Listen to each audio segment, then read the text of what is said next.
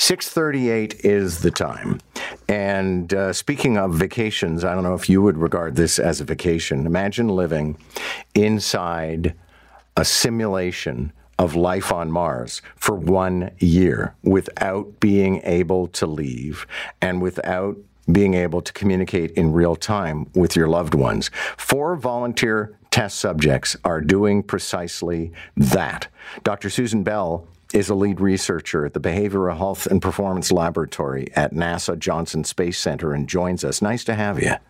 Nice to meet you, John. Thank you for having me. Give me the broad strokes of this project because it's like something out of a science fiction movie, but I realize that's your day to day life.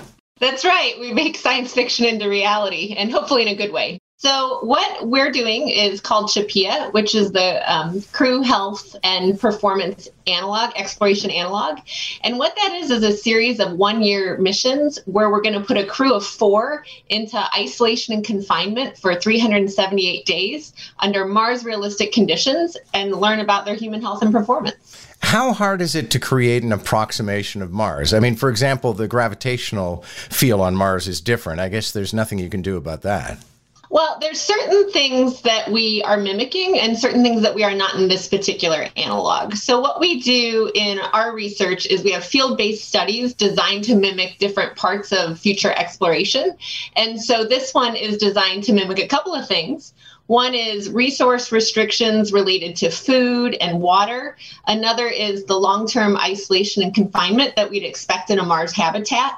And then other things that we're mimicking, which will be really critical, is the communication delay that we'll have for the sheer distance to Mars. So it's going to be a 22 minute communication delay each way. And so that's going to be completely different from the way the crew interacts with mission control in today with on today with the ISS and International Space Station. Do you have a template for the type of personality that makes somebody predisposed to a mission like this?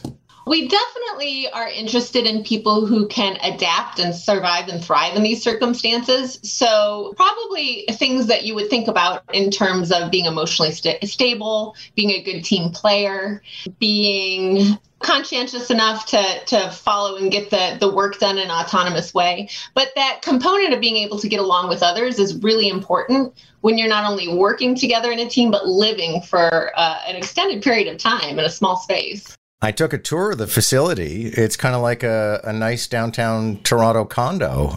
Some of our analogs are very small uh, because they're not mimicking the, the Mars surface. You know, if they're they're mimicking a transit, they, they get they get very small. This is a little bit more, you know, luxurious, still a small space, but there are four private quarters there's a recreational area, there's a separate workspace. I think we've all learned, particularly the post-COVID era, to to have that separate living and working space, even in our own homes when we work from our own homes. So we've tried to mimic that uh, as well in the architecture. What happens for somebody taking a part in this exercise, but also eventually down the line when they execute it? What happens with their families? That is really a key issue. So it's not only being separated from your family, but that significant communication delay is probably going to be quite a challenge. So anytime you want to share something with your family and you send them a message, it's going to take 22 minutes to get there. And then when they respond, it's 22 minutes back. So there's no real time communication. Right now in the International Space Station, when astronauts want to talk to their family, they can just call down. Or when they work with mission control, it's it's almost real time interaction. Where if you watch a, an extravehicular activity on NASA TV, you will see like it, it's almost like there's no difference between mission control and the crew. They they talk real time, and this crew will have to be autonomous not only in their social support from their family, but also in the way they perform and their work duties from mission control. So it's it's a really great test of that because that is a extreme complication compared to the way we do things now in space flight. And is it entirely sealed off? Like if they run out of Worcester sauce, they're not going to be able to send out? Well, that's a question. So we, are okay with resupplying Tabasco, but not Worcester sauce. I'm just kidding. There's there is the possibility of a resupply on Mars, but in a different way, right? Things will take a lot longer to get there. So, in the International Space Station right now, we can send things up in a few days if we need to. But for something like Mars, some of the food resource restrictions will be that most things will probably be pre-positioned. So you might have your food preferences, you might have what you like to eat, but really we're probably going to have to send that food to Mars before we've even selected the crew.